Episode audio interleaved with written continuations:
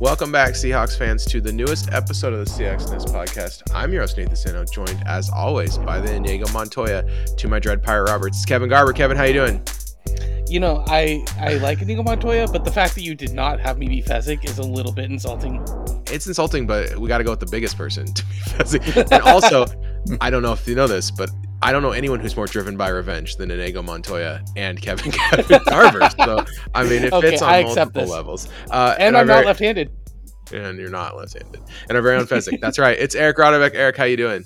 Uh, I was kind of hoping for Miracle Max this time around, but um, it's it's fine. I mean, I is it because you, you want can, a nice M L T, Morton lettuce and tomato? Yeah. Also, I could just do the whole podcast in the nice and lean. In the in the Fezzik voice, which is the Andre the Giant voice, if you'd like. Uh, man, lots of sex. People are gonna go deaf listening to this podcast this week. Okay, um, so the the I wanted to actually start off. I wanted to start off my Seahawks podcast by talking about the Mariners, because uh, the Mariners season closed up. They went eighty-eight wins. Thus making one uh, person in Seattle that wants to talk about the Mariners. No, no. I, I here's the thing. Okay, so you still so, have fans. The The yeah, they just the, don't have management. Jared well, Dipoto. Wait, wait, listen. Jared Dipoto does his his uh, press conference today. So someone posted clips in the Discord, and I was like, I'm gonna go watch the whole thing. Okay, I can just not. I just cannot stress how it feels for, uh, from a Seahawks fan perspective, for a guy who like watches the Mariners. I love, I love the Mariners. They're like my. I have like a one A, one B situation with favorite baseball teams. So like it's they're not like a. Um, I don't live and die with the Mariners like I do with the Seahawks quite as much. Thank God. but but that's just but the, the mentality of the Mariners, where the guy, the president of baseball operations, comes on the stage and basically says, yeah, you know, we missed the playoffs, but we progressed and it was it's okay that we missed the playoffs, is no. such a difference from the the Pete Carroll, we have to win every game, I'm gonna die if I'm not winning mentality, that like it's unbelievable to me. And like Pete, the, in the pref co- press conference after beating the Giants, lamented losing to the Rams four weeks ago. Like yeah, just just to back up your co- your thought of perspective, he's like, I'm still pissed that I missed that one. You can remember the, the last rest season where we were not good. You could just tell how bothered he was in every post game, like how he just like he just he never smiled. He just didn't seem like he he he just like was lost. He was like, I don't know what to do. Like I'm tired of this this losing. But the Mariners, on the other hand, are like losing. Yeah, well, at least we did a little better. We we did, you know, we were we were in the hunt. Yay! It's like it's just it's like man, there's such a loser mentality. I just makes me happy that.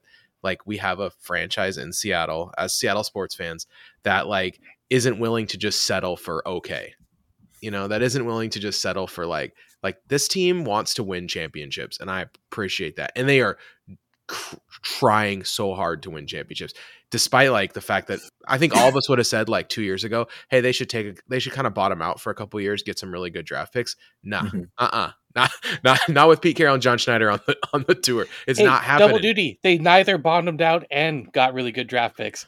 Yeah, Pete's like, I will do both.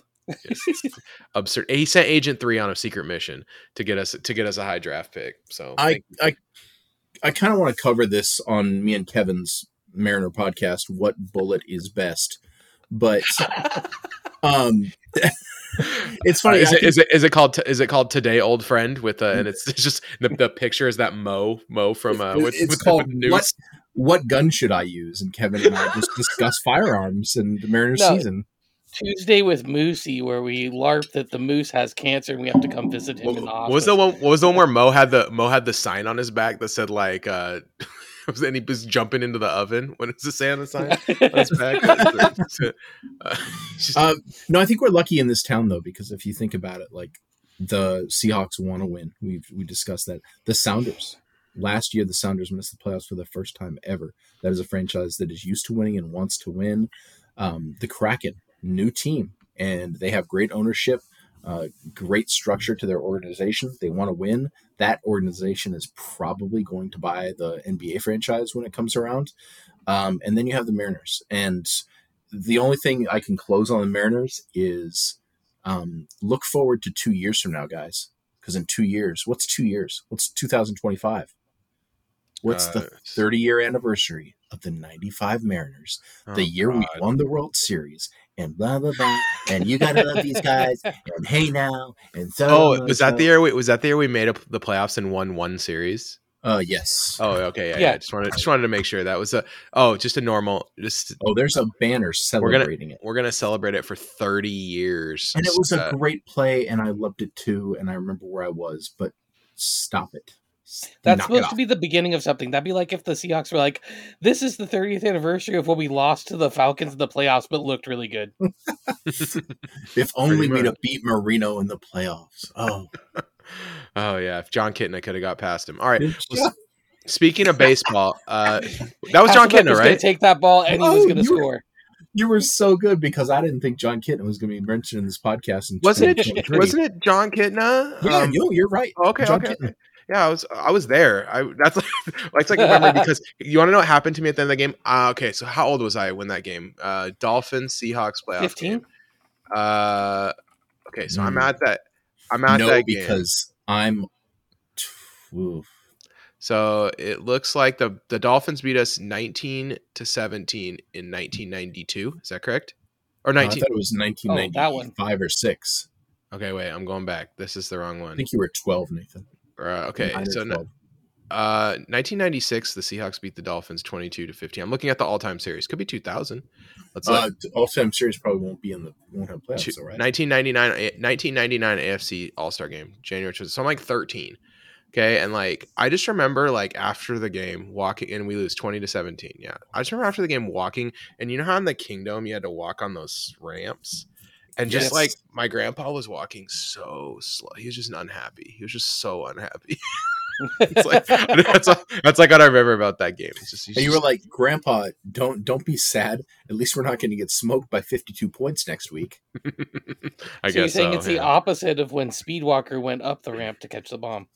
Okay, so ah, yes, almost so, live reference for the show. Let's go. Let's Thank go. You, uh, let's go.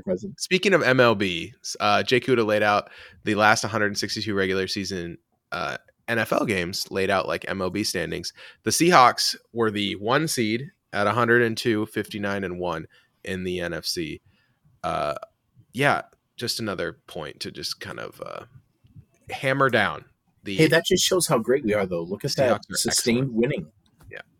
Okay. Now, we all hated the early bye before the season started. We were like, ugh, early bye, gross. Like, it's so bad. Could it be coming at a better time? Seriously. No. Like, no.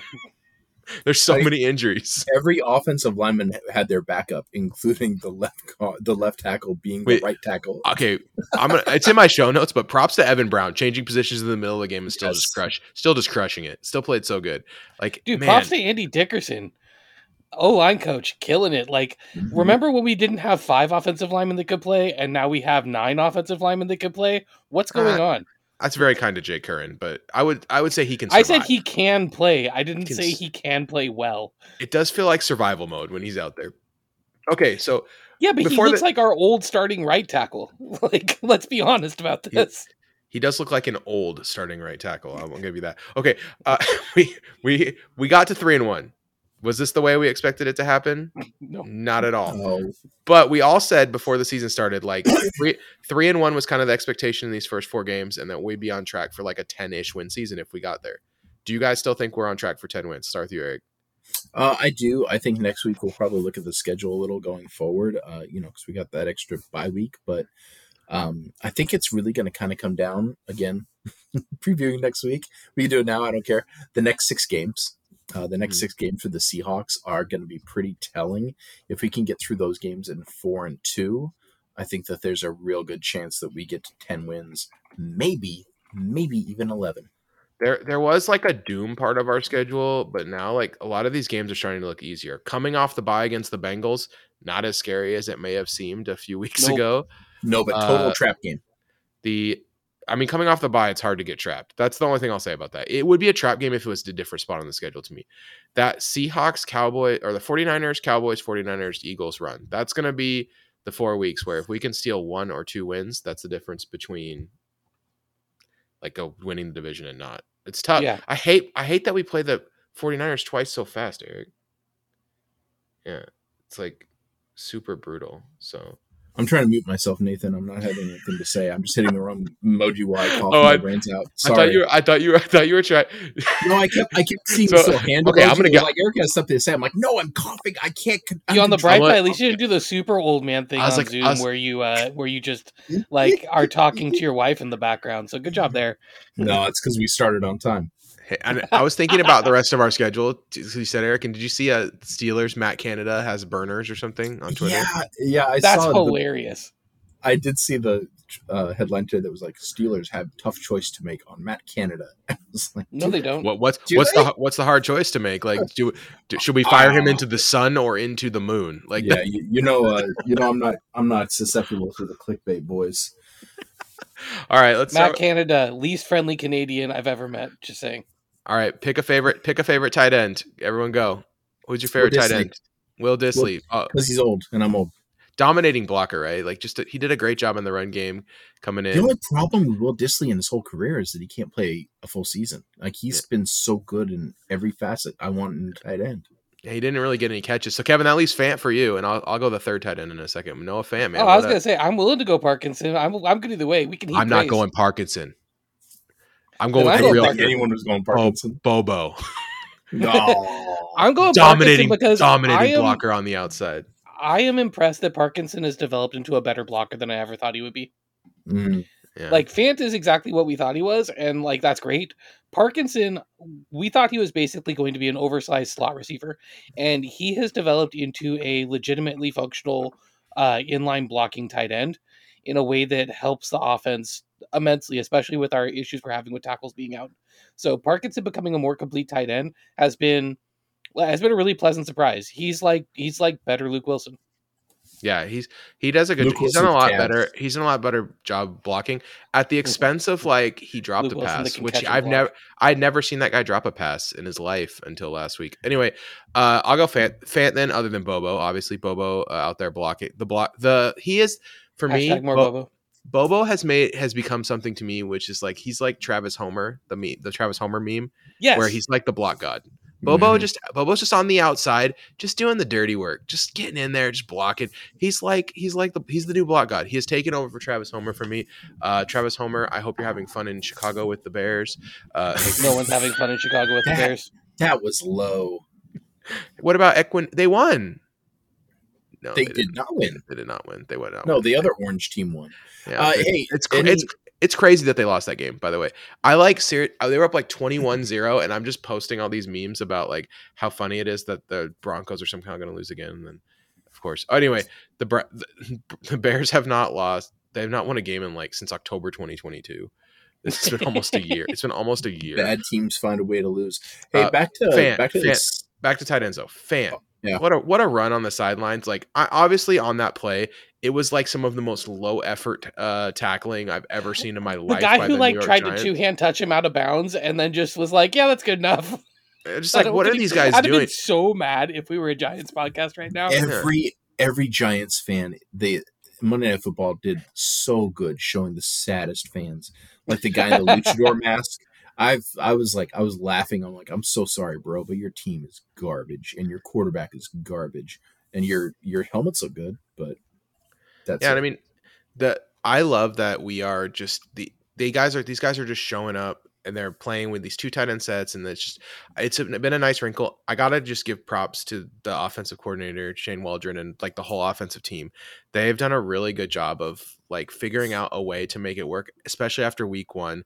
Where I think they they wanted to go in. You know, you have your whole offseason to prepare for this one game, and then things start going wrong, and it's immediately. I think, yeah, I think I think like for them, it it was like a it was a wake up call, and now they've done such a good job adjusting on a week to week basis to shifting personnel and on the offensive line. And I mean, even Drew Lock didn't look terrible when he came in for his uh, his few plays. So yeah. Also, I'm not worried about Geno's injury. I just want to get that out there. I don't think that's. I don't think he has two weeks to get ready. He played the rest of the game. I don't. He moved normally deal. too. It wasn't like when yeah, Russ went down with he, the Ndamukong Suh sack. He looked yeah, a he's little. He's be on he, the injury report for a bit. That's it. Uh, like he's he looked get a little veteran rest. Slower, and I, I don't know. Like we didn't throw deep in this game, so I don't know if it affected him what or not. A, but for the hopefully the only time ever, can we talk about Drew Lock and how he was? Sure, go for it. He was fine. Um, it was funny. I, I had to go downstairs and I came to, uh, came back upstairs and I had to rewind. So I was like, oh, what happened? What happened to Geno? Why is why is Drew Lock going in? Um, Drew Lock looked okay. He looked confident. And I think that's the best thing I can say about his performance. Yeah, he had yeah. that nice scramble, pick up the first down. He had yep. a couple of complete passes and a drop. Like, he was able to just manufacture a decent drive. It was exactly what you'd expect from a competent backup. I'm just going to say medium. This. The problem with Drew Lock isn't most of the time. Most of the time you watch him play, he's completely fine. It's just eventually he's going to throw a pass and you're going to be like, wow, that is the stupidest pass I've ever seen in my entire life. This is the ghost of Sam Darnold meeting the ghost of Zach Wilson combined. That's how dumb it is. And it's like, that's just what he does. And at some point, like, that's good for a backup. It's fine. It's fine to have a guy who can play really good for ninety-five percent of the time and then just throws one super bonehead pass every once in a while. Yeah, that's completely acceptable to me. I don't, I'm not against it. I'd rather have that than a guy who's going to come in and just not play good, right? Like a Brian Hoyer type who's just going to lose the game. That's yeah, or a guy I, who just mm-hmm. can't operate the offense. Like, Drew Lock can make every throw in an N F L football field. He just might also throw it directly at a safety once. Yeah. Yes. Yeah. Once or twice a game. I'll yeah, let Daniel Jones. He's good for a couple of. Daniel Jones can't throw. Period. I would rather have Drew Lock than Daniel Jones at this point. Daniel Daniel Jones looked completely broken in this game. Like, he just doesn't understand how to run an N F L offense. And, you know, last year, here's the thing. He averaged like less than one passing touchdown a game. Who, why were Giants fans trying to gaslight us into thinking that he, this guy's a franchise quarterback? Because no he one, didn't turn the ball over seventy times. No, he, okay, but even if he did That's that again this year, he would call. still he would still suck. Like, no, he, that analysis is so right, though, because look at fan bases in the any fan base for any sport. It's always looking for that one thing you're never getting. And in football, the quarterback is gold. Like, if you have a quarterback, look how much we love Russell Wilson, even though, like, he can't throw over the middle. It's okay because he can do this and that. Um, you just kind of lie to yourself. And I think Giants fans and Giants ownership, unfortunately, really lie to themselves. And just like Kevin said, I thought, you know, this guy actually takes care of the ball. He uses his legs. Running quarterbacks are, uh, you know, come at a premium. Look at winning teams. This guy will put it together. No. Okay. All right. So let's talk the a little bit more, never about, happened. more about the offensive line. Uh, I mean, they, obviously we're really injured. Uh, got Lewis leaves the game. Uh, Haynes leaves the game. Now we're down to to to the Bradford's the abs- in. Oluwatimi has to come in and play center, and Brown has to mm. shift to to left, left guard. guard. Which is um, rough. I think Oluwatimi totally looked the part, though. Dude, he, he looked was, like a real N F L good. center. Yeah. Oh. yeah. The, only, the only thing holding him back is that Evan Brown is also very good. Like, at yeah. this point, like, the only thing that the only reason he's not playing is because it always compete. The guy ahead of him is playing really good. If if Brown starts to falter, Oluwatimi is going to take the job. It's just going to happen. But it might not happen this year. You know, Brown, Brown's only on contract for one year. So I, I could see a, a situation where Oluwatimi takes the, you know, just takes the job next year, and it's, it's completely the guy. He looks he looks ready, though. He looked good in this game. He, um, against a, again, this is another thing is these this interior offensive line had to go against like really good players, legitimate right? ha- high caliber N F L defensive linemen. Yes, and so it's not. It was nice to see them uh, do a good. I mean, let's be honest. Stone and Curran, they're doing their best. They are doing enough. It is. Are they good? No. I'm just going to say, I, I watched the game back and I really tried to Thibodeau watch the tackles. whooped Curran. Curran just cannot yeah. do anything with speed rushes. Both, he, both he sacks came through Curran. He allowed he allowed five pressures. Um, they, These guys and are like K nine definitely missed the help block on that first sack. He definitely sure. missed the help block partially because Thibodeau just ran straight past Curran like yeah, he was, a, was, like he was a stop sign. It was yeah. It was dumb. The... The the thing is about these backup tackles is uh, Curran is a valuable N F L player. I'm just going to say it. I don't think he's super good, and I don't want him to play. But the fact that he can back up four positions on an offensive line and do a serviceable job is valuable. Okay, I'm yes. just gonna just gonna throw that out there. Like it, it, he, he doesn't have to be a good player at any of these positions. If you can play four positions at a five out of ten, that is valuable because. You sometimes you're just desperate like we are right now. And we didn't have to pay Jamarco when Tennessee came to bid for him because we had Curran. And oh, like the call. extra financial flexibility that gives us is valuable. We're paying him peanuts. He was uh, uh, U D F A. And I think like we all had a little hope that Stone would turn out to be like maybe potentially better than just a backup, but he's not. He's just a good solid backup left tackle. He his footwork is good, so he gets in the way, but he struggles when they're the athletes in front of him are are really good. So that's fine. There's nothing like I can't wait to get to, to get Cross and Lucas back. I'll just say that. That's yeah. that's where I want to leave the offensive line. Any other offensive line notes before I hand it over to Kevin for passing game? No, uh, Bradford. For me. Oh, Bradford. Yeah. Oh, Bradford. Yes. I, I love how he was fighting people. Yeah, the dude's just mean. Like he's he's got a real he's got a real streak of nasty in him. You, I love it. Would you would you say he's a dirtbag, Kevin? uh, I would say that if he was is any this... more of a dirtbag, Jim Moore Junior would come talk about how bad our kicker is. Huh? Is this is this is this the ongoing legacy of Jim Moore Junior that I bring up the dirtbag thing once every six months? You know, I feel like it's the only. Yeah, I was about to say, I, I feel like that and like talking about throwing your kicker under the bus are the two things to remember him for, because there's certainly nothing else to remember him for. Hey, who's our, who's our kicker? Olindo Mare? Yeah, we would have made the playoffs and had Olindo Mare not miss that one field goal that one game and still. After making four or five field goals that game because our offensive plan sucked. The, like the that was the worst part of that. Hey, man, he uh, he never coached in the N F L again, so. It worked. Congratulations, Olindo. You did it. All right, Kevin. Someone asked you, he's not coaching in college right now either. Passing game. Hit me. What did, what did you, what did you notice? Uh, so, in the, the passing, passing game. game, I noticed that uh, we were scared to go deep because our tackles could not hold on to a pocket for Geno for a while.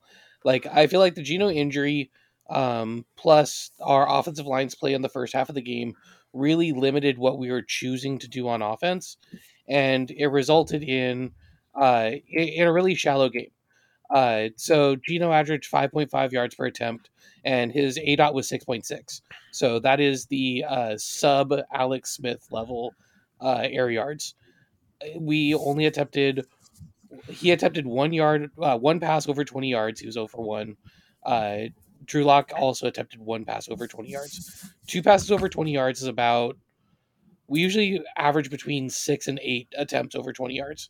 So we were definitely throwing it more shallow. Even ten to twenty, he only had four attempts. So he was good out of a clean pocket, nine for twelve, sixty-seven yards. Uh, but even then, it was still under six yards per uh, uh, six air yards uh, per target. And so what that means was it was a lot of checkdowns, taking what defense gives you, and leaning on the run game. I think they figured out pretty quick that with what's going on with our offensive line and everything else, um, they didn't want to risk getting people hurt. I think it was a very conservative plan because they felt like they could just kind of, you know, like put a knee on their chest and stop them from doing anything. Like it kind of felt like uh, wrestling your like younger sibling where you're just like, I could just like pin your limbs to the ground and then wait until we're both tired. yeah. It, it, I thought like it was good enough. The the passing game, that's what I wrote in my notes, was good enough. Uh, well, they, they were definitely trying to protect Geno with, from the cheap shot. Do you guys also yeah. think though, like, In my in my estimation, it's the game started like the tempo was all messed up by the re- by the refs. There were so many calls. There was like that one drive where there were five calls in a row, and it just felt like we couldn't get a tempo. And I think that affected the passing game at least early on before Geno got hurt. Yeah, there were a number of uh, like medium passes that got pulled back. I definitely think that it. Uh, I definitely think it substantially impacted the passing game. Yeah, it, I I think that okay, I have a question about the, the cheap shot though. Do you guys think that um part you know like Arizona's field is cursed for us, right? And Isaiah Simmons used to play for the Cardinals. Do you think he brought some of the Do you think he brought some of the curse with him into this game? Just th- just something to think about. I knew you about. were going to bring. I think this he's up just a because... garbage tackler, and his poor tackling form created a cheap shot. Like, like how he was, what was he going to do? Like... Actually tackle? Yeah, no, he can't do that. He doesn't know how. Um, so, okay. Uh, Kevin, you had another thing about like D K on the touchdown catch or, Oh yeah. yeah. D K's yeah. touchdown catch. Uh, I love the way that he flashed hands late. So we've talked a lot about how D K Metcalf needs to mature his game as a wide receiver, uh, running more nuanced routes, a lot of those things, uh, those maturity pieces that show up over time. And he pulled a full on Tyler Lockett. Something that Lockett loves doing is he waits until it's too late for the defensive back to react for him to react to the ball coming to him. And so he'll flash hands way late and make a catch where it looks like he's running a route until all of a sudden the ball's in his hands. And that's what happened on that touchdown route was uh, D K Metcalf uh, kind of ran a corner route. He was over on the side uh, and he was going up against Deonte Banks as a rookie. and Deonte Banks's back was to the quarterback, and D K basically looked like he was running a route until the ball was over the defensive back shoulder. And by the time he flashed his hands out to make that catch, there was no chance for the defensive back to react to it. And in the past, uh, he's telegraphed his catches a little bit more and then has to kind of get in there and get physical to be able to get it. Or what we'll see is he'll kind of play back towards the ball. Uh, this was just kind of a savvy move. Like it was just, it was good to see these kind of more nuanced wide receiver skills. And the more of those D K is able to collect, because he's already athletically a freak. And so if he's able to be as freakish as he is, well, working on those, those smaller nuances of being a quality wide receiver, uh, like that's how he becomes a true number one. Yeah. All right. Uh, J- JSN watch. Nothing uh, to watch this week. Three catches, five yards. uh, no, they didn't get him the ball. Played in the slot eighty-six point four percent of the time. Only lined up wide three times. Uh, was never asked to pass block. I the targets were I, so shallow. I just don't understand why they're not getting this guy the ball more. But maybe we'll see it coming out of the bye. Okay, Eric. Well, and he did have two catches called back off penalties, if I remember correctly. I know you love hammering the rock, Eric. I, I do want to go here. Uh, so, Eric, tell tell us about the run game in this one. Uh, what would you what'd you notice about the the dog Kevin Flocker, the third, the our dog, dog. And, the uh, dog, and Zach Charbonnet? Uh, yeah, I mean they thunder and lightning. It sounds so stupid to say out loud, but every time I watch them, that's what I think. Um, combined for one hundred ten yards, both of them. What's funny about this is that Walker got a majority of the carries with seventeen. Charbonnet only had five carries. It felt like he had eight, which eight, it's three more, right? But in the grand scheme of things, Charbonnet's hits hit so hard. I think that's partially because of maybe a higher yard per carry, whereas like uh, Walker had, what, four point seven, four point six, and Charbonnet was over six. Um, but Walker doing the whole uh, wearing them down like Sean Alexander used to do, um, you know, sitting there in the hole, letting tacklers go by him, and then he sprints forward for eight yards. Um, big pickup.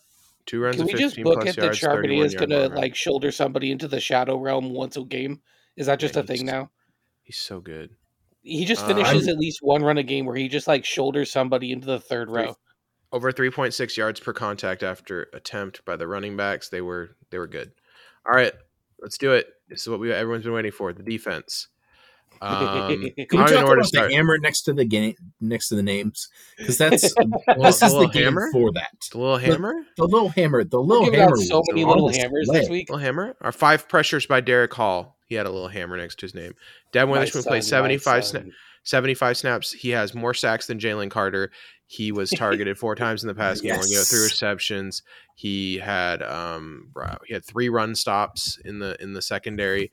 Uh, two two sacks, four pressures. I mean, I don't even know where. Almost three sacks. I don't know where to start with Devin Witherspoon because there's nowhere to stop. He is super good. He's and he did it on national spotlight, so everyone knows who he is. He's and that best. Makes me really happy. He's the best. Uh, the, you know what? You know what the thing is is that people. I'm not gonna say who. I'm not gonna call him out, but people in the Discord may have been uh, a little hesitant. They might have said, "Hey." Um, we don't want Devin Witherspoon to play in the slot. And I think me and Kevin both like push back pretty hard on that, that you can affect the game a lot from the slot, especially in the modern N F L where you really want to put three cornerbacks in the field. In this game, Devin Witherspoon played sixty of his seventy-five snaps from the slot and was extremely effective. I don't know any other way to put it. He was probably the best player on the football field. And you know why? Because slot receive slot cornerback is a position that really, really matters now. You can blitz for easier from the slot. You affect the run game more, which is a strength of Devin Witherspoon's game. Uh, this guy is a star. And if he's playing in the slot, don't let that, don't let that slow you down uh, or, ma- hey. or change how you feel about him. You use the term star. Uh, That's just the name, of the, State University, the name of the position. Yeah, the position yeah. was called the star position. That's what Jamal ran in college. And that's the template for the safety corner hybrid that is basically the ideal player. That's the honey badger position in Kansas City. That's um, It's it's a position that a lot of modern N F L teams use because you need somebody who can play the run like a box safety Grant, and Grant can play Delpit. the pass game like a corner. Yeah, Grant Delpit yeah. is another guy. And the, the thing about the thing about the Browns is they have a bunch of guys who they can switch into that spot, which is like very frustrating for probably for opposing opposing teams. I do think that we want to do a little of that, and I think long term you might start to see it. Like, yeah, maybe we just they need use, them all to be healthy. Maybe they use Newsome, and then they they move well Delpit in there. They move Thornhill, Denzel Ward. Like all those guys can kind of play in the slot, and they that's that's I think when when we're fully healthy, I think you might start to see that is you might see Jamal in that spot, you might see Witherspoon in that spot, you might see Quandre in that spot, and it's like it it all, what you're trying to do is you're trying to make it hard for the quarterback to figure out what you're doing, right? Because there's so much. Yep. When you're when you're playing quarterback in the N F L, you look at the defense and you're trying to figure out, hey, what's this defense going to be? These guys are standing here. This guy's standing here. This guy's standing here. Let me motion a guy across and see what they do. Okay, they're running this. They're running cover two. They're running cut. You know, they're running this. They're running that. And if you have guys that are really flexible pieces like this, you can you can be in disguise. You can be the chameleon, right? And now all of a sudden it's like, hey, Jamal's in the slot over here and Witherspoon's in the slot over here. I don't really know. What are those guys exactly doing? They're both kind of doing, you know, and it's like, oh, either of those guys can come to the quarterback. Either of those guys can help in the run game. Either of those guys can cover. Now I'm screwed. It would, it's sad we didn't get to see it very much because I think Jamal Adams, nine plays, you know, and before before he unfortunately got a very effective nine plays too, which is super annoying about it. He had yes. a pressure. He he blew up a play in the backfield. Yeah, like, that run stop was juicy. Oh. I was like, oh, he's back. And then of course he gets yeah. kneed in the he gets kneed in the head by hammer. Daniel Jones, and he was very mad. He was very mad at the doctor who told him he couldn't play anymore. Uh, yeah, I don't, yeah, if, I don't know if you've seen these these uh, clips. He's not, it's, it's, he was a little heated. much. It's a little much, but I I really think they. You know, judging by what they did, he was going to play like fifty plus snaps in this game. Yep, they he, they were just they were just ready to rock and roll. So I think coming out of the, he obviously has a ton of time to recover from the concussion. Coming out of the bye, I suspect he's just going to play a normal amount of football. The interesting thing is he played nine snaps. Julian Love played all seventy-five. They're going to get these guys on the field at the same time. Uh, Love, Diggs, Witherspoon, Adams. They want to play this Swiss Army knife defense that we're that I'm kind of hinting at here. This is what they want to do. They want to get all those guys on the field at the same time and see what they can do. What happened very was ex- they watched the rest exciting. of the season and saw Bobby Wagner's lateral quickness and were like, hey, let's get Jamal and Devin playing like kind of in the box because and, they have the lateral quickness to actually like run and cover. Like that, geez. A lot of the passing success that the Giants had was on Bobby not being able to get to the outside against like a running back. But it doesn't matter. Bobby doesn't have to get outside. Just let him get downhill in this game. ten run stops. This guy was insane. Yes. My yeah. goodness. Bobby Wagner looking like sacks. Very close to old Bobby Wagner. And he hits so hard, which is what I love about him. Hey, real quick, before we leave the safeties, Julian Love, it's maybe not saying a lot. I think he played his best game as a Seahawk. Agreed. Probably because it's his old team and he, he stepped up. It's a revenge game. But I, yeah. And, and also, Daniel Jones isn't good. This was like a... you know, a a get happy game. But, man, Julian Love coming in and just disrupting things, it really gave me a, ch- a taste of what I hope he does. If he just does that thirty percent of the time, it's big things for this defense with everything else we have. Yeah. I don't even – there's so many things nice on the defense. Mafe had another really solid game with the four pressures in the sack. Draymond had four pressures in this game. Jaron had four pressures in this game. The team – the defense – Cam Young looks – humongous. He's so mm-hmm. big. He's so thick. He keeps he's... playing like they, they keep increasing his snap load. Like he played twenty-one snaps. He seems like he's going to settle in that twenty to thirty snaps, which for a guy who's roughly the size of a house seems like a good number of sta- of snaps play. You and see him and you just want to run around. So him. Powerful. Like, but you can't because it's like running around a mountain. Yeah. There were there were two or three plays where he just where he create he blew up a run game by just taking a double team on the inside and shoving one of the guys into the backfield. And it completely changed the trajectory of the running back and allowed one of our edges to crash down and stop the run. Like he doesn't get credited for a run stop on that, but he is integral to the way that the run game, the, the, the way the run defense worked. And like, he's looking like a really valuable pickup on day three. Five five more run stops for Brooks, five more run stops for Nwosu. I mean, let's be honest. We're picking on a limited team here. Like, the, the Giants are limited, but do you know what's nice is the defense is good enough to beat up on bad teams. which gives me a lot of faith against some of the, the lesser teams we'll play as we move on the schedule, like the Tin- like the Titans and the Cardinals and the oh, apparently oh and four Bengals. just, just, uh, just you know, as we move through the schedule and play these bad teams, it's good to know that the defense, maybe against the good teams, there will be some struggles, right? The really good teams, which we have seen, but against the bad teams, they're going to pick on them because there is enough talent here to do so. And if Witherspoon continues to emerge, Jamal comes back and plays fifty snaps like he played those nine, you know, the sky's the limit. The, the, this team can really start to push, and I'm excited about where it's going. Any other defense notes? There's just, I mean, I mean, we could just talk about every single player. Jordan Brooks, Jordan Brooks came through. Yeah, five um, runs, good game, yeah, Brooks. Uh, also, a couple sacks. Um, Two sacks. My yeah. boy John Radigan, man, he showed up with a tackle, guys, uh, run stop. I'm just, oh, they don't even get me started there. Hey, he only got he only got to run defend three times, but he got but he got it. You know, let's oh, yeah. talk That's about that strip sack real quick. Uh, Uchenna Nwosu came around the corner. Um, like the defense just forgot he existed. They decided to do a reach block where the guard was supposed to like get in front of him, and the guard was not even close to getting in front of him.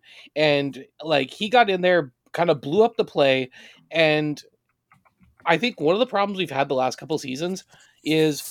Uh, not last season, but the, the previous two or three seasons, we get a guy who got in there and like would miss the sack, like what happened with Uchenna Nwosu, and the rest of the pass rush was nowhere to be found. This yeah. time we have, uh, you know, Mario Edwards comes in like diving like the water boy. Uh, and nice, nice ball security, Daniel Jones. Like he's just running, he's just running. He's just like not. There's no ball security. Did you see at how all. many like, very large humans were after him? I don't. I'm not you, even mad. The guy was running for his life. Yeah, but like it's like the, how fast do you think you are? I don't know. That Mario Edwards, that Mario Edwards sack fumble. I was like, boy, you did not like that. It was bad. It was bad. Well, the Jordan Brooks picking up on scoop on the move. That was nice. Like just, that was a very complete defensive play. Our pass rush got to him. The coverage made it so there was no chance for a hot route. It was just very nice. It was, it, it's the same thing that happened with the pick six the where Edward, the pass Mario rush Edwards got in there. That yeah. is sneakily like the best signing we made this offseason. Two really right. good little pickups. Yeah. Sneaky, sneaky. Mario Edwards is just consistent. That's what he's, I like about him. He's just, you, you kind of thought we, you kind of thought Eric, Eric Wedge would be proud. We got some veteraniness on the defensive line. It's mm-hmm. paying off. You kind of thought we were just getting him to kind of like, you know, supplement Mike Morris, but it turns out he was the, he was really the guy. He was that dude all along. Sometimes guys just, you drop, you just drop guys into the Seahawks environment and it's just nice. It just works. All right, Eric, what, you got any more defense before we go to the, the special teams? No, I'm, I'm ready for the, the final phase of the game, guys. All right, special teams.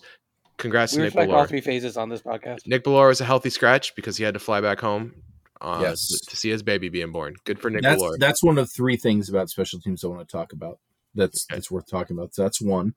Odier's Meyer missed a field goal. Uh, I want to talk about D J Dallas and Michael Dixon. That's it. Okay, Michael Dixon, go ahead. Jason Myers. Can can suck an egg until until twenty twenty-four is until, until uh, it makes a fifty-yard field goal. A career long of thirty-four uh, is what I saw. Um, Michael Dixon uh, getting props from the announcers as basically like, wait, you were they... watching the regular Monday Night Football? Oh no, I switched between that and the Manning cast. I only watched the Manning, even though it was funny how much Eli and Peyton were rooting for the Giants because obviously it's Eli's old team. But it's that's like that's what I don't like about it. Plus, they also the window sometimes gets too small, and I don't want to look at Eli's head the whole time. But watching, but watching Eli's face during the pick six made the broadcast alone worth it. Oh, so that I whole Eli threw an interception that. face during someone else throwing an interception. Yeah, he he, like, he had like great. the.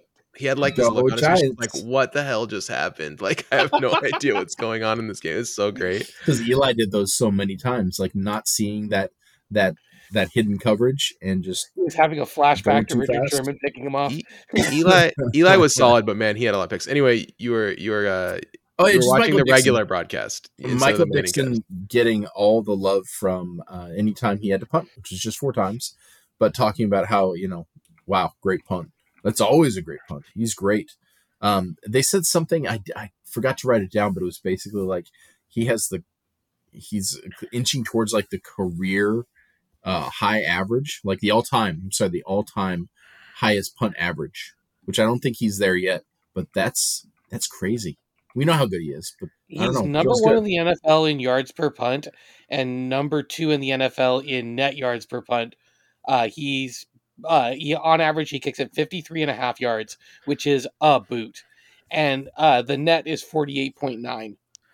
I have like the dude, the crazy. dude punted it over seventy yards. We're talking season. about like, punting. That's how it's, that's how much fun it is. It's fun. Uh, to watch. I only, I only have one more special teams note, which is that Jer- Jared Reed had another special teams tackle. The guy's a tone setter. I love him so much. Don't, don't ever leave. Uh, you are, you're my favorite. Okay. Uh, man, you know, speaking of the Manning cast, it is going to save us next week. Cause next week's Monday Night Football game is Packers at Raiders, which uh, if I had to describe a word, how I feel about that, it's disgusted. Yeah. But uh, it's Jamal Adams against his, Uh, no, Devontae, Devontae Adams. Devontae Adams, sorry, against yeah. his old team. That's that is that is that's the storyline. Plot. Wow. I but the Manning they have a Manning cast next week. Thank God. So um, I might actually watch the game because because if they didn't, I'm not watch. I I'm not watching the game. It, that that game is too crappy. And hey, guess what? We got four more Jets primetime games. The Raiders are in Monday. The Raiders are on Monday Night Football two of the next four weeks. Okay, here's here's here's the thing I don't understand. Okay, this is terrible. It's not like we thought the Raiders would be good this year. No one thought that. No one thought that. So why are the Raiders in prime time on Monday night? Because here's the thing. If, if you put them on Thursday night, like, yeah, Thursday night prime time, it barely counts, right? Like sometimes you just skip Thursday night. Who cares? Monday night, though? Like Monday night's the one everyone's watching. Everyone's uh, we been waiting all day for Monday night. That's exactly like the song says, Kevin. Hey, Kevin, I think you can answer this best. Why does the N F L continue to put the Raiders on Monday Night Football? Uh, yeah. Honestly, I think right they're there, trying to. It. I think they're trying to strengthen their relationship with Vegas for you know reasons. That's yeah, uh, it's gambling related. Gambling related.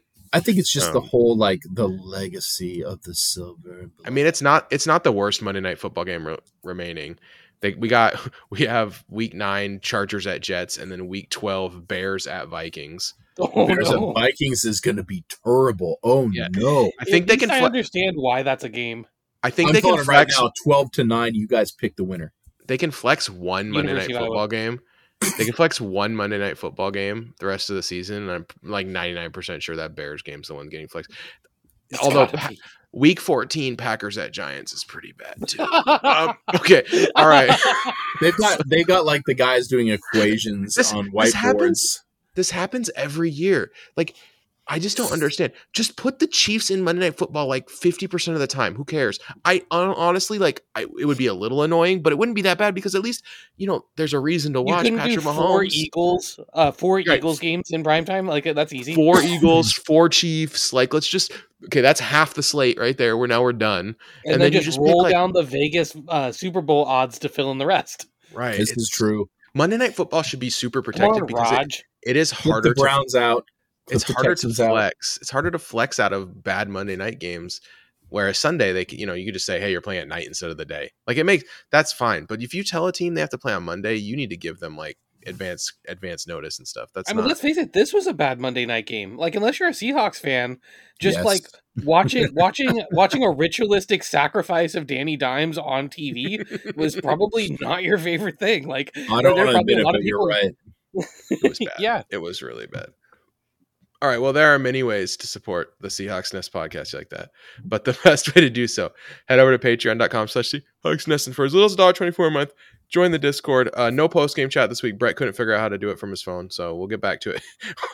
he okay, he could, but he was like, "It's not letting me connect." And then it turned out uh, the the Discord like kicked him out uh, for not being a Patreon anymore. No, his credit card. It, it was that thing, the thing that happens to people sometimes. So anyway, anyway, uh, the very funny turn of events. Anyway, we'll be back next week. So thank you to those who support the show. Do it all for the Tucci, Emmanuel, Andy, Cooper, Evan, Floctimus, Gavin, James, Jose, Joshua, Lucas, Malcolm, Brian, Samuel, Sebastian, Terrence, Timothy, Tom, Astro, Blake, Bob, Casey, Cracksnacker four twenty, Daniel, David, Feet Me on Rye, Foles, Jay, Luke, Michelle, Mike, Mike, Noah, Poops Loomis, Thomas, Warwolf, Brandon, and Nick.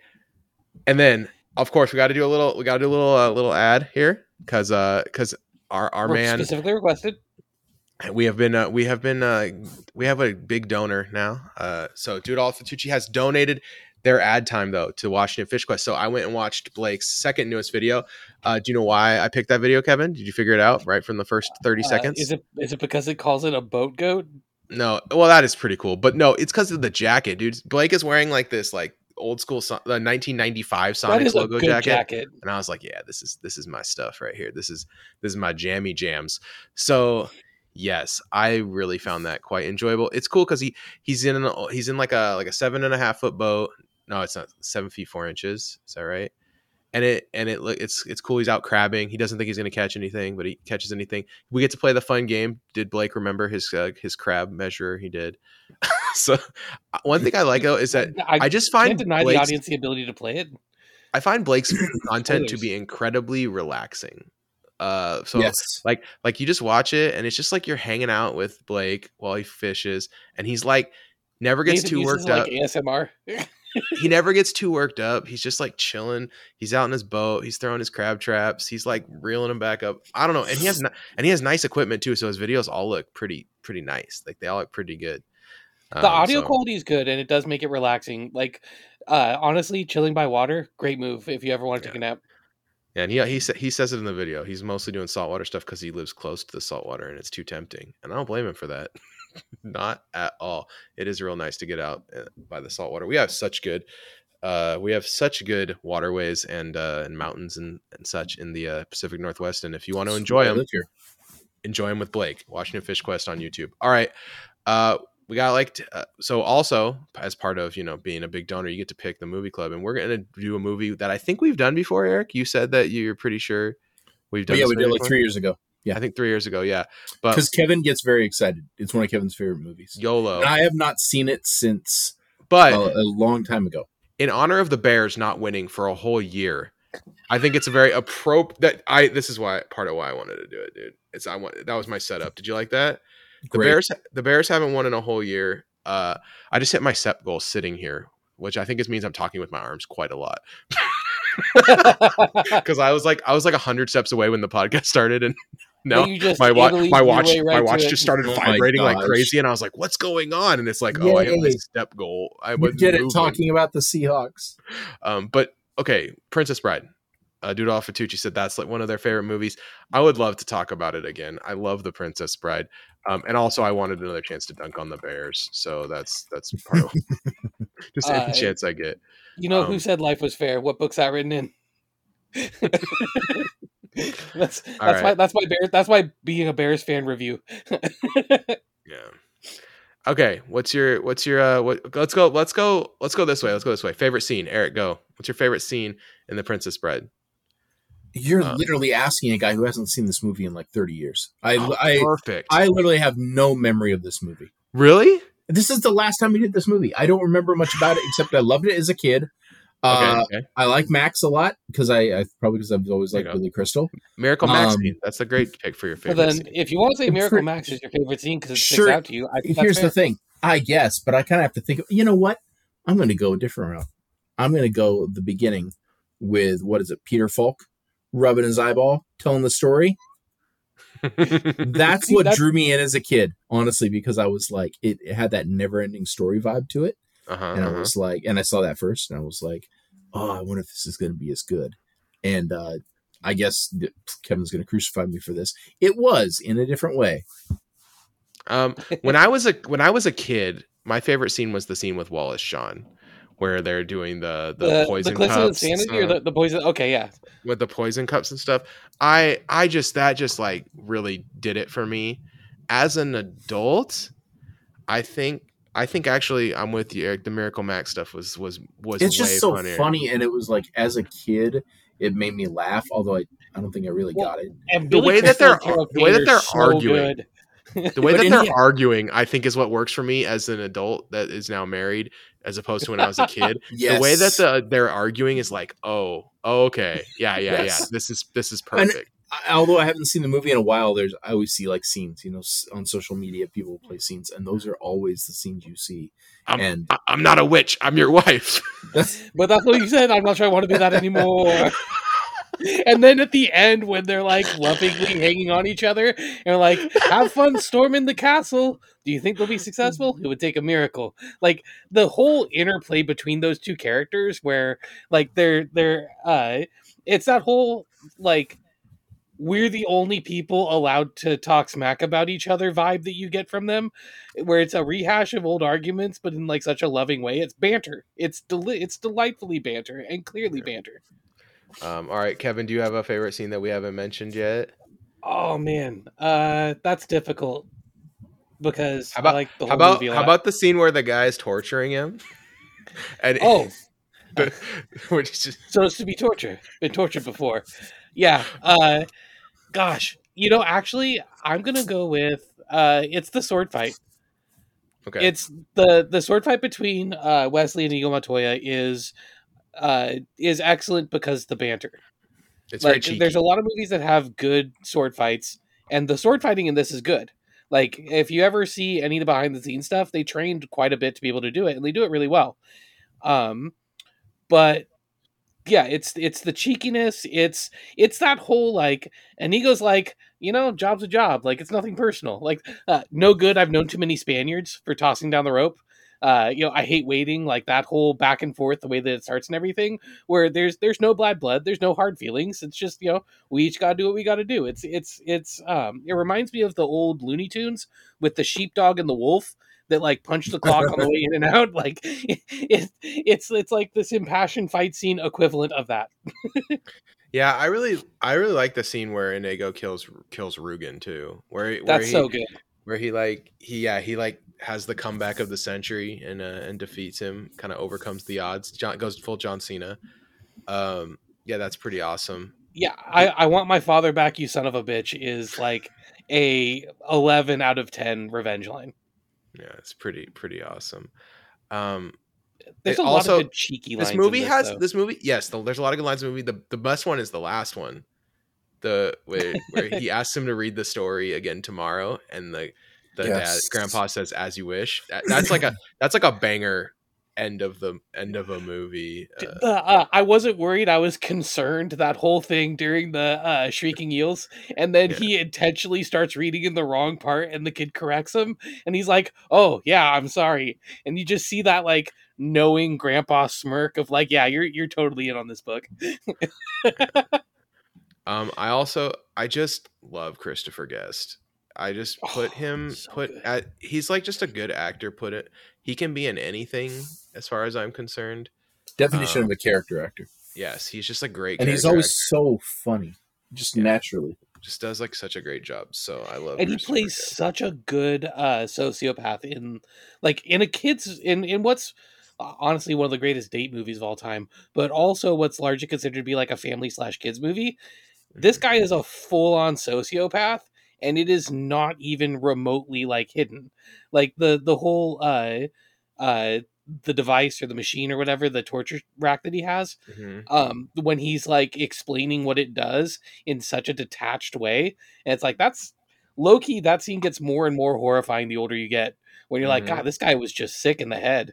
yeah, it's, re- it's really good acting. I mean, there's so much. There's so many things in this movie that are are good and perfect. And I just I just think the, the biggest thing is that this movie has the ability to just capture um it captures something like the mo- movies have a really hard time with this, where it's just the movie captures a, like a feeling, like there's an um, emotion kind of attached to the movie, this, this whimsical feeling that is really really hard to get. And like Eric said, it might be because of the the grandpa reading the story to his grandson, like framework around the movie that gives it that sense of like. Um... I I think it's magic, Nathan, because like the whole the whole plot of the movie is obviously like, you know, a, a fantasy kingdom and all that, but the whole bedtime story, it's like the magic you used to feel as a kid, and as a kid, I felt that watching it, and I think that's what sticks with me, the magic. That fairy tale feeling, I think, is something that, uh, like, that's just something Hollywood hasn't done very well. When I think about movies that have been able to capture a similar vibe, they're they're few and far between. Um, whimsical adventure, like if uh, Stardust, based on the Neil Gaiman book, like that's mm. that that comes somewhat close. And um, De Niro plays a gay sky pirate, which is just amazing. Uh, if you haven't seen that, that movie's that movie's kind of a treat. But like, I feel like in general, uh, whimsical fantasy and adventure is a genre that we just don't have a lot of good movies in.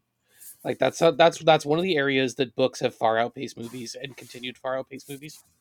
Yeah, and there's always rumors that this movie's going to get remade. And my uh, big suggestion for that Oof. would be don't. You know, they're just going to like sanitize it and like make it just so. It, and uh, Mandy, Mandy Patinkin's going to come in and play Miracle Max or something. Yeah, crap. It's just going to be weird, and I'm not going to like it. Do you so think Mandy Patinkin's career is because of this movie? Hmm. I don't know. Did we get Dave Bautista to play a. a... Andre the Giant's character, because it's gonna have no, to get Dave like Bautista. That. Dave Bautista and Mandy Patinkin should be the same thing because they both love wearing tiny glasses. So that, that's, that's like a perfect. That's a perfect match. We gotta make him Inigo Montoya, I guess. Uh, all right, I don't. I don't really have much much else to say. Uh, the mostly dead thing is, I think, my favorite. My favorite, uh, like singular line thing in the thing. Uh, I, I bring it up all the time. It's like my favorite, most quotable part of the movie for me. Uh, This one thing that I love about this movie is it kind of it, another thing I like is it harkens back to a different era where a movie could release and find footing in like rentals, which is something nowadays. It's like a movie can release, fail, and it finds its footing on like if it gets on Netflix, right? Or if it gets on a streaming service. This movie did the same thing. Like it was like initially not a great, not a box office hit, made thirty million dollars off a sixteen million dollars budget, probably just broke even, but it killed in uh in you know in D V D and stuff. So anyway, it's on Disney Plus. If you've never seen this movie, do yourself a favor, stop what you're doing, um pull over your car and just watch it right now. Yeah, I mean it's it's good. Like you're not gonna you're not gonna be sad. Um do you guys watch so it with your I, wife, watch it with your kids, watch it with like whatever. Like that's the thing, is it's such an accessible movie that you can enjoy in a lot of different ways. Okay, do you guys have another movie that you feel like this is the last question I have, and it's it's a difficult one. But do you have another movie that, that kind of fits this kind of feeling, that has this kind of like whimsical fantasy uh, feeling? And I'll go first so that, that I don't that, that kind of gives you that same kind of feel good um, thing. For me, the movie that, that reminds me the most of this. You guys are gonna think this is weird. I can already t- I already know. You guys, you guys ready right. for this? The movie for me is directed by Penny Marshall, and it's Big. There's something okay. like very like uh, whimsical fantasy about Big to me. I, I don't think it's as quite as good a movie as The Princess Bride, but I love Big. It's so sweet, and it's like um, it's so funny, and the, a little some of the comedy is like mildly horrifying, which is I think like you know it's good. It's good. It's an important um, step. So yeah, I like it. I like it. The movie, the movie a lot. Big is really fun, and it's a really oh, good movie. I got one. Go for it. Coco. Coco's a great pick, dude. It just popped I, in my alley. I was like racking it. my brain, and I was like, "Don't think about eighties movies," because you know, Never-Ending Story came to mind. But it's it's different, and it's it's also like I feel like it's it's not the same movie, but it's the same movie. And I was like, "What's recent? What's recent? Anything?" And I was like, "What cartoons?" And then I was like, "Ah, animation. Coco, perfect." Coco is perfect for this too because it's whimsical, it's fun. Um, also, I give I don't cry very easy on movies, so I give any movie that makes me cry a five, and so Coco's a five for me. Um, if you can get that kind of emotional reaction out of me, like it's a it's a straight five. I don't I unless the movie is like poorly put together or something, and uh, that that movie rules. I'm with you, Eric, one hundred percent. That's Coco's a good one. Awesome. I thought of a couple animated movies too. Uh, I think Studio Ghibli comes up with a lot of like Whispers of the Heart. Mm-hmm. Um, has a lot of that feel. Kiki's Delivery Service, I think, has a lot of that like whimsical positivity. Um, but I, I wanted to stray away from that because we talked about that a lot of time. Oh, so I'm going to talk about another movie we talked about quite a bit, but just a live action movie that brings that in. Um, Hunt for the Wilder People. Mm-hmm. It doesn't have like magic magic, but it has that same like, uh, you know, in this case, it's not looking for true love in the form of, uh, like a significant other. It's, it's searching for family, and two people who aren't the type to be able to find family, find family despite the odds. I love and Hunt for the Wilder People. It has that sense of adventure. And this is a very Kevin pick because it's probably like a little too edgy to really fit in the, the genre perfectly, which you tend to do. You always pick like a movie that's like, like you're like, oh yeah, comfort movie, Dread. Anyway, so so uh, for that's uh, that's about it. Um, we'll wrap it up for uh, for Kevin, for Eric. We will see everyone next week. Uh, go Hawks.